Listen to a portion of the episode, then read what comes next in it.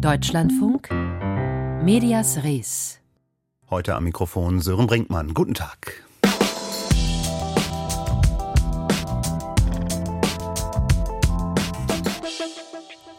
Was an Geheimnissen darf verraten werden? Unter welchen Umständen dürfen Informationen durchgestochen werden oder gar Staatsgeheimnisse? In Deutschland wurde darüber schon ausführlich debattiert, Stichwort Whistleblower-Schutz, aber auch in anderen Ländern ist das der Fall. Darauf blicken wir gleich, genauso wie auf das Schicksal eines Mannes, der als einer der bekanntesten Geheimnisverräter überhaupt gilt, bei einigen jedenfalls. Andere sehen ihn als großen Verfechter der Pressefreiheit. Aber zunächst reden wir über einen Fahrradunfall mit tödlichem Ausgang und über die bundesweiten Schlagzeilen dazu. 372 Menschen, die mit dem Fahrrad unterwegs waren, sind im vergangenen Jahr im Straßenverkehr ums Leben gekommen.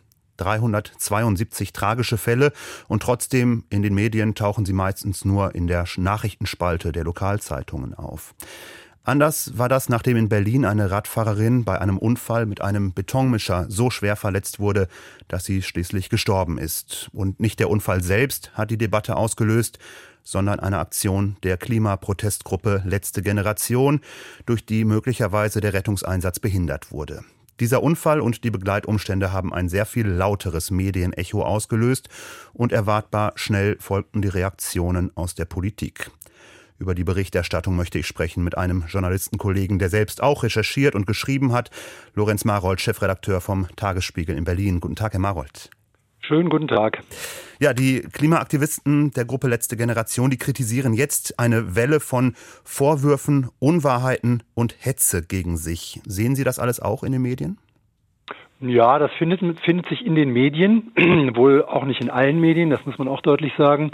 Man findet es auch zum Teil in der Politik und die voreilige Schuldzuweisung, wie beispielsweise in der Bildzeitung, also Radfahrerin Hirntod, das ist auch eure Schuld, ihr Klimakleber, Ausrufezeichen. Das sind natürlich ähm, Vorverurteilungen der ganz unanständigen und abscheulichen Art gewesen. Ähm, trifft bestimmt nicht alle, aber das war schon deutlich auffällig. Wir haben in Berlin jetzt auch gerade wieder einen neuen Fall gehabt eines Radfahrers, der gestorben ist. Wir berichten immer sehr ausführlich darüber, weil das Thema Verkehrsunfälle für uns wichtig ist. Aber überregional hat das natürlich wiederum überhaupt gar keinen Niederhall gefunden. Woran liegt das? Was beobachten Sie in der Berichterstattung, dass das jetzt in diesem Fall so sehr hochploppt und beziehungsweise auch dann in Teilen, wie Sie sagen, undifferenziert wird. Ist das, hängt das damit zusammen, dass grundsätzlich die Klimabewegung so aufgeladen ist? Ähm, ja, das hat was damit zu tun. Man muss ja auch sagen, die Berichterstattung war nicht nur undifferenziert, sie war in weiten Teilen auch schlicht falsch, wie sie später herausgestellt hat. Mhm. Das heißt, das vorschnelle Urteil ähm, war da ultraschnell. Und natürlich hat es was mit der zugespitzten Situation zu tun, dass gerade kurz vorher über sehr viele Aktionen der letzten Generation dieser Gruppe sehr ähm, emotional diskutiert wurde. Da waren die Attacken auf die Kunstwerke, die umstritten waren, aber eben auch schon die Proteste in Berlin äh, auf den Straßen, über die sich die Menschen wahnsinnig aufregen. Und ich frage mich immer, warum die sich nur da aufregen, aber nicht wegen irgendwelchen anderen Demonstrationen, die ja nahezu täglich sind. Wir haben zwischen drei und 5.000 Demonstrationen jedes Jahr in Berlin, von großen Trecker-Demos über kleinere Blockaden. Äh, wenn sie nicht mit Klima zu tun haben, nimmt man es irgendwie achselzuckend hin. Genauso wie man mehr oder weniger achselzuckend hinnimmt, wenn wegen eines Staus den Falschparker verursacht hat, ein Rettungswagen zu spät kommt. Also das kann ich mir nur erklären damit, dass es eine völlig aufgehitzte Situation der Hilflosigkeit auch ist gegenüber diesen Menschen, denen es mit wenigen Mitteln tatsächlich gelingt, die öffentliche Ordnung, das öffentliche Leben zu stören aufgehitzt, vielleicht von beiden Seiten. Es wurde ja auch beklagt, dass schnell dann auch entschuldigende Aspekte gesucht wurden zugunsten der letzten Generation. Ja, nicht nur entschuldigende, das muss man ja auch sagen. Es wurden auch zynische Kommentare äh, von, aus den Reihen der Aktivisten äh, bekannt. Also Shit Happens war so ein Kommentar der später dann gelöscht wurde bei Twitter, der natürlich genauso unanständig ist wie die äh, schnelle Zuschreibung einer Schuld, die in diesem Fall nicht nur nicht erwiesen war zu dem Zeitpunkt, sondern wie gesagt, man muss es nochmal betonen, sich auch eben als falsch herausgestellt hat. Hm. Der Spiegel hat getitelt, nichts ist erwiesen, aber viele haben ihr Urteil schon gefällt. Wäre in diesem Fall, wie jetzt hier in Berlin, eigentlich die beste journalistische Devise abzuwarten? Ja, abwarten ist falsch. Man muss schon hingehen, hingucken. Man muss auch schreiben, was man weiß äh, zum jeweiligen Zeitpunkt. Das ist ja völlig klar. Ähm, aber wer nur abwartet, erfährt eben die Wahrheit auch nicht. Das heißt, man muss schon hingehen, man muss sich genau alles anschauen. Manchmal reicht es ja auch schon mal auf eine Berlin-Karte zu gucken, um festzustellen, dass da vielleicht Dinge miteinander in Bezug gesetzt werden, die gar nichts miteinander zu tun haben. Also die Entfernungen, äh, die waren ja schon dramatisch groß letztlich. Und die Frage, ob der Schlag eines Schmetterlings äh, in China irgendwo anders in Erdbeben oder sonstige Katastrophe auslöst, kann man natürlich immer wieder gerne genüsslich äh, diskutieren. Aber hier geht es ja um den Tod eines Menschen, eines Unfalls. Und dass da nicht über den unmittelbaren Verursacher gesprochen wird, nämlich den Fahrer dieses Betonlasters und vielleicht auch die Umstände, die zu diesem Unfall geführt haben. Klammer auf, gab es ein Versagen der Verkehrsverwaltung, hier eine bekannte Unfallstelle nicht rechtzeitig entschärft zu haben. Das ist dahinter völlig in den, also das ist völlig davon in den Hintergrund gerückt. Und das ist eben das Fatale über diese Konzentration, auch über diese Hetzjagd, die dann losgegangen ist auf diese Menschen, die man mag das verurteilen oder auch nicht, sinnhaftig finden oder eben das Gegenteil davon, aber mit dem Unfall tatsächlich eben nichts zu tun hatten. Sie haben eben gesagt, auf die Karte gucken. Das haben Sie im Tagesspiegel ja gemacht, eine Karte auch abgebildet, wo der Unfall stattgefunden hat, wo der Stau war. Gucken Ihnen manche Kollegen zu wenig hin? Das würde ich so generell gar nicht sagen. Vielleicht sind manche Kolleginnen und Kollegen, davor sind wir natürlich alle nicht gefeit, manchmal auch ein bisschen zu schnell unter dem Eindruck von einer besonderen, einem besonderen Ereignis, das entsteht. Ähm, da muss man sich einfach immer wieder versuchen, ruhigen und kühlen Blutes an die eigene Profession zu erinnern und eben das zu tun, was man da mhm. tun muss. Genau hingucken, sich das genau anhören, auch mal andere Fragen, die eventuell auch dazu was zu sagen haben. In mhm. diesem Fall ähm, war es nun mal so, dass dieser äh, Rüstwagen, um den es da ging, der da also im Stau stand, selbst mit einer Rettungsgasse nicht durchgekommen wäre, auf einer Autobahn, die ohnehin zu dieser Zeit immer ständig verstaut ist und, wie sich am Ende herausgestellt hatte, die Sanitäterin vor Ort entschieden hatte, dass sie da auch gar nicht darauf wartet und dass sie das auch nicht für sinnvoll hält, mit diesem Rüstwagen den Betonmischer anzuheben, sondern die Frau anders befreit hat. Das heißt also, da wurden Dinge in Zusammenhang gebracht, die überhaupt gar nichts miteinander zu tun haben. Und das kann man eigentlich nur tatsächlich verhindern, indem man genau hinguckt, alle mhm. Seiten befragt, das kleine Einmaleins für Journalismus hochhält. Da bin ich gerade schon einen Moment zu früh ins Wort gefallen, sagt Lorenz Marold vom Berliner Tagesspiegel. Vielen Dank für das Gespräch. Gerne.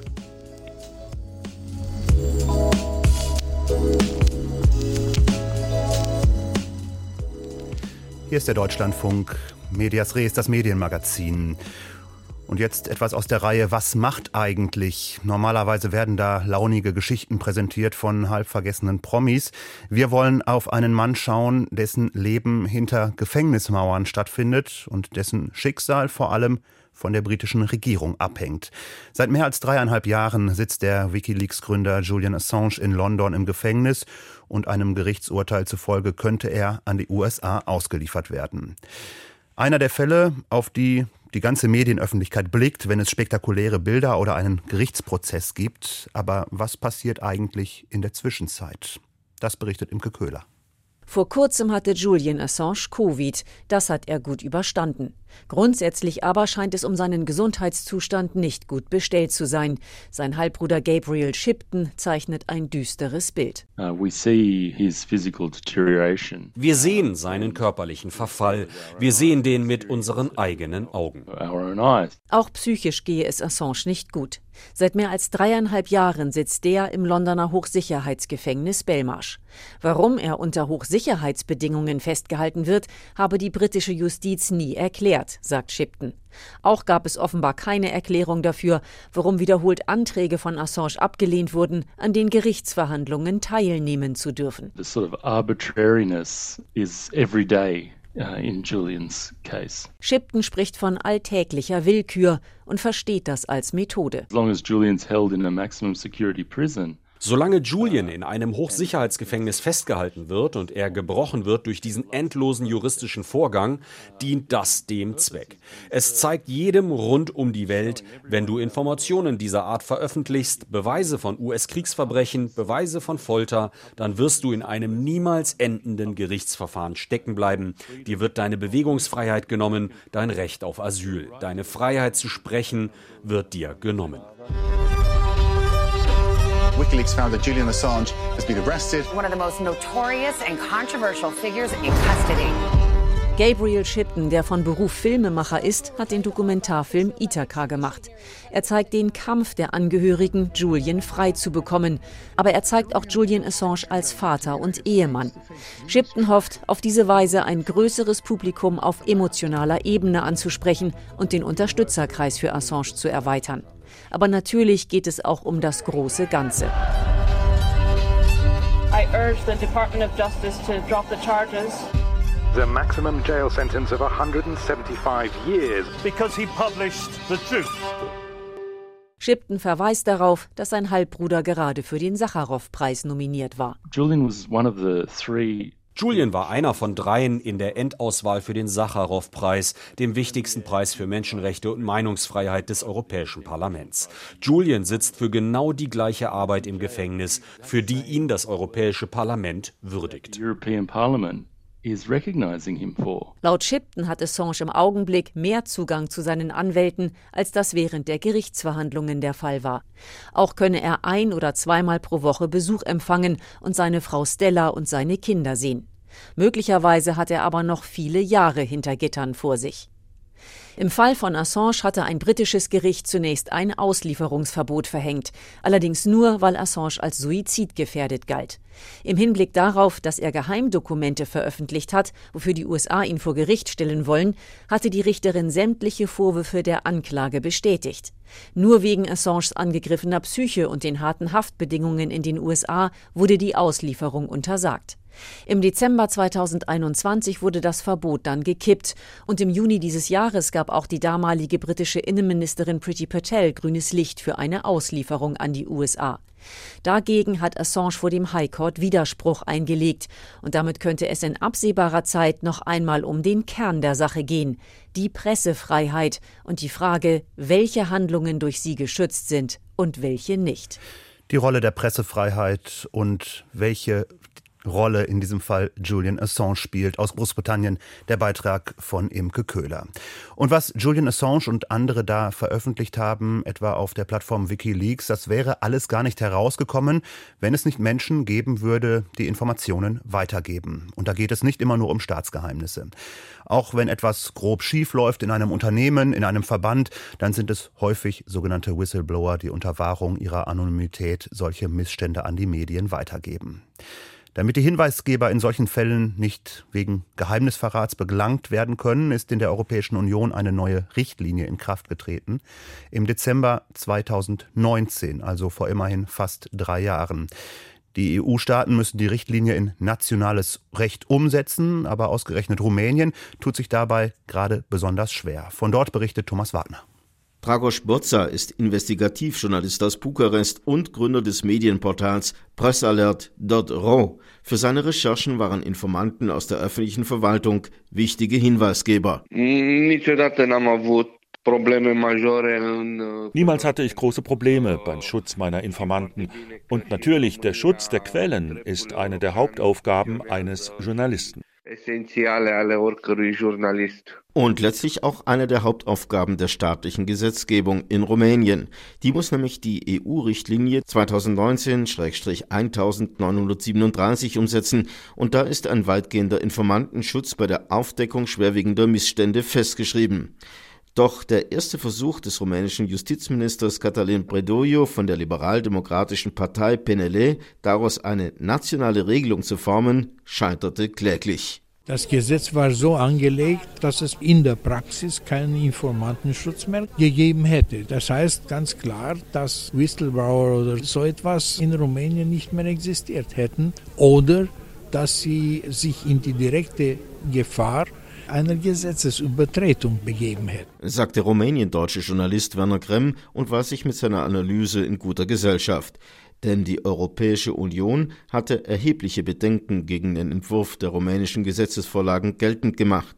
Zahlreiche rumänische Bürgerrechtsvereine hatten sich diesen Bedenken angeschlossen. Nicht zuletzt kam auch heftige Kritik von der heutigen Chefanklägerin der Europäischen Staatsanwaltschaft, der rumänischen Juristin Laura Kövesi.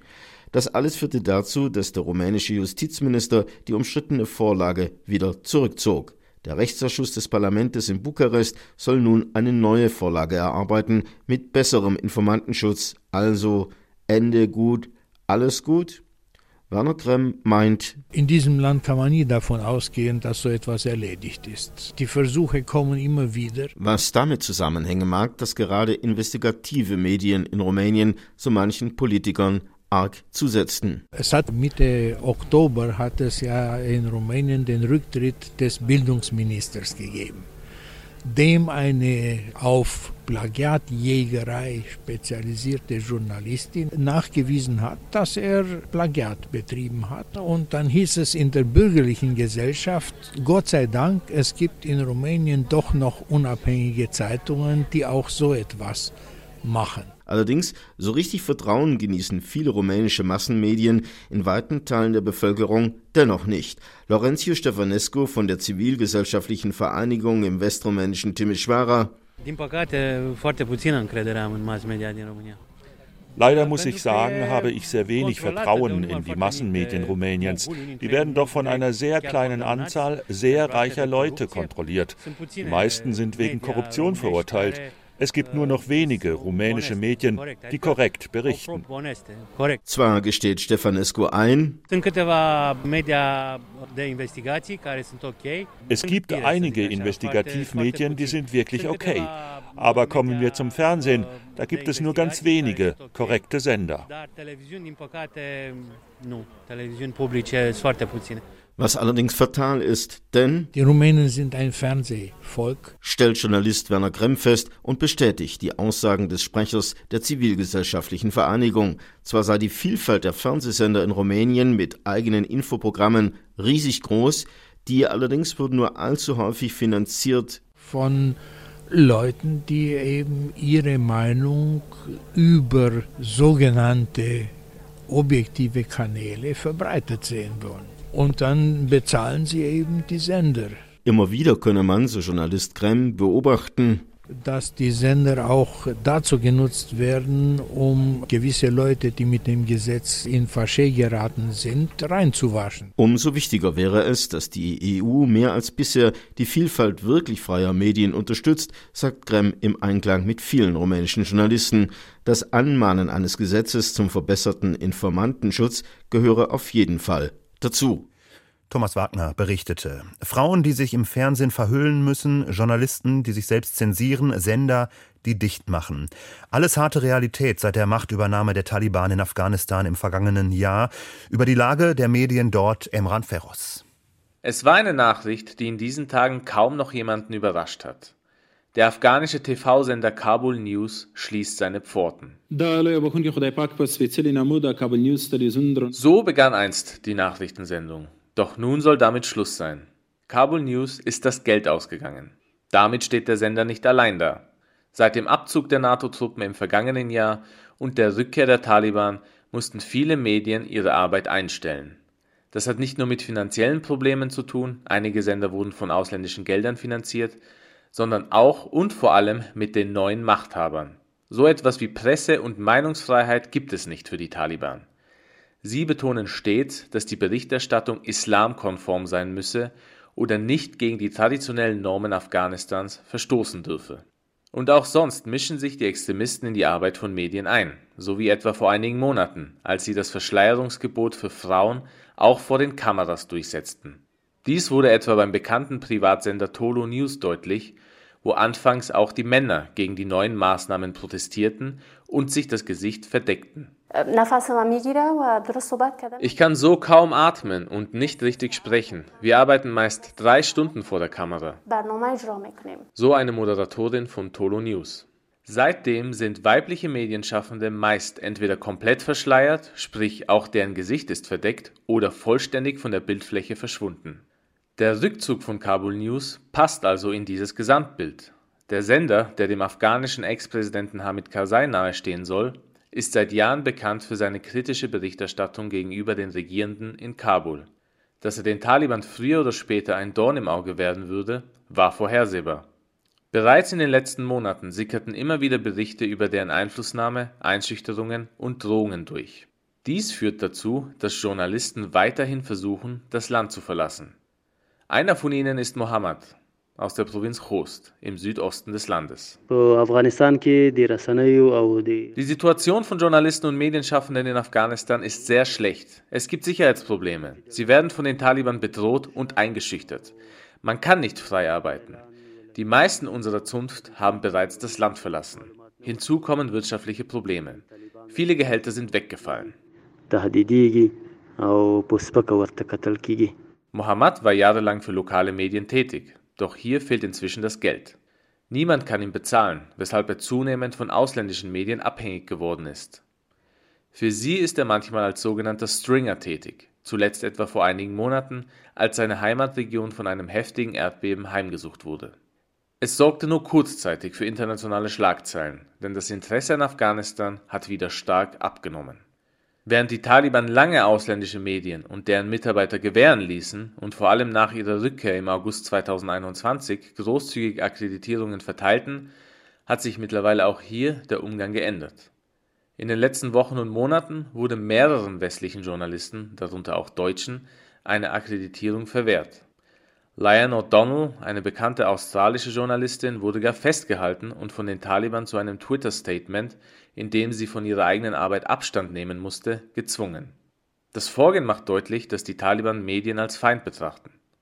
Sie werfen Journalisten unter anderem vor, in den 20 Jahren des Krieges nicht ausgewogen und neutral berichtet zu haben. Man hat zu vielen Stellen gar keinen Zugang mehr. Die Taliban gehen oft extrem feindselig mit Journalisten um. Man merkt, dass sie uns nicht mögen. Manche Regionen, in denen Kriegsverbrechen stattgefunden haben sollen, kann man gar nicht mehr aufsuchen. Eine unabhängige Berichterstattung ist unmöglich, erklärt Zubair Hakim aus Kabul. Er ist weiterhin für internationale Medien tätig.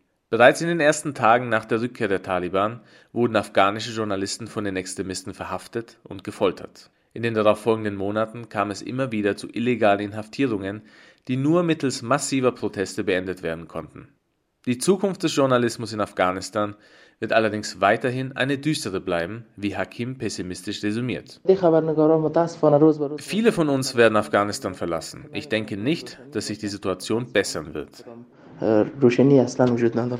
Imran Feroz über die Medien heute in Afghanistan.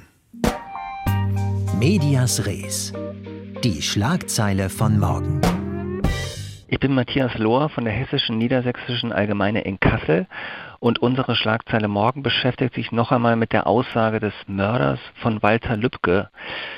Im Untersuchungsausschuss des Hessischen Landtags in Wiesbaden. Dort sollte am Freitag äh, Stefan Ernst aussagen, aber er hat sich auf sein Auskunftsverweigerungsrecht bezogen und nur ganz wenige Fragen beantwortet. Und wir lassen einen Strafrechtler erklären, wieso dies nur in Ausnahmefällen geht, etwa wenn ein neues Ermittlungsverfahren droht.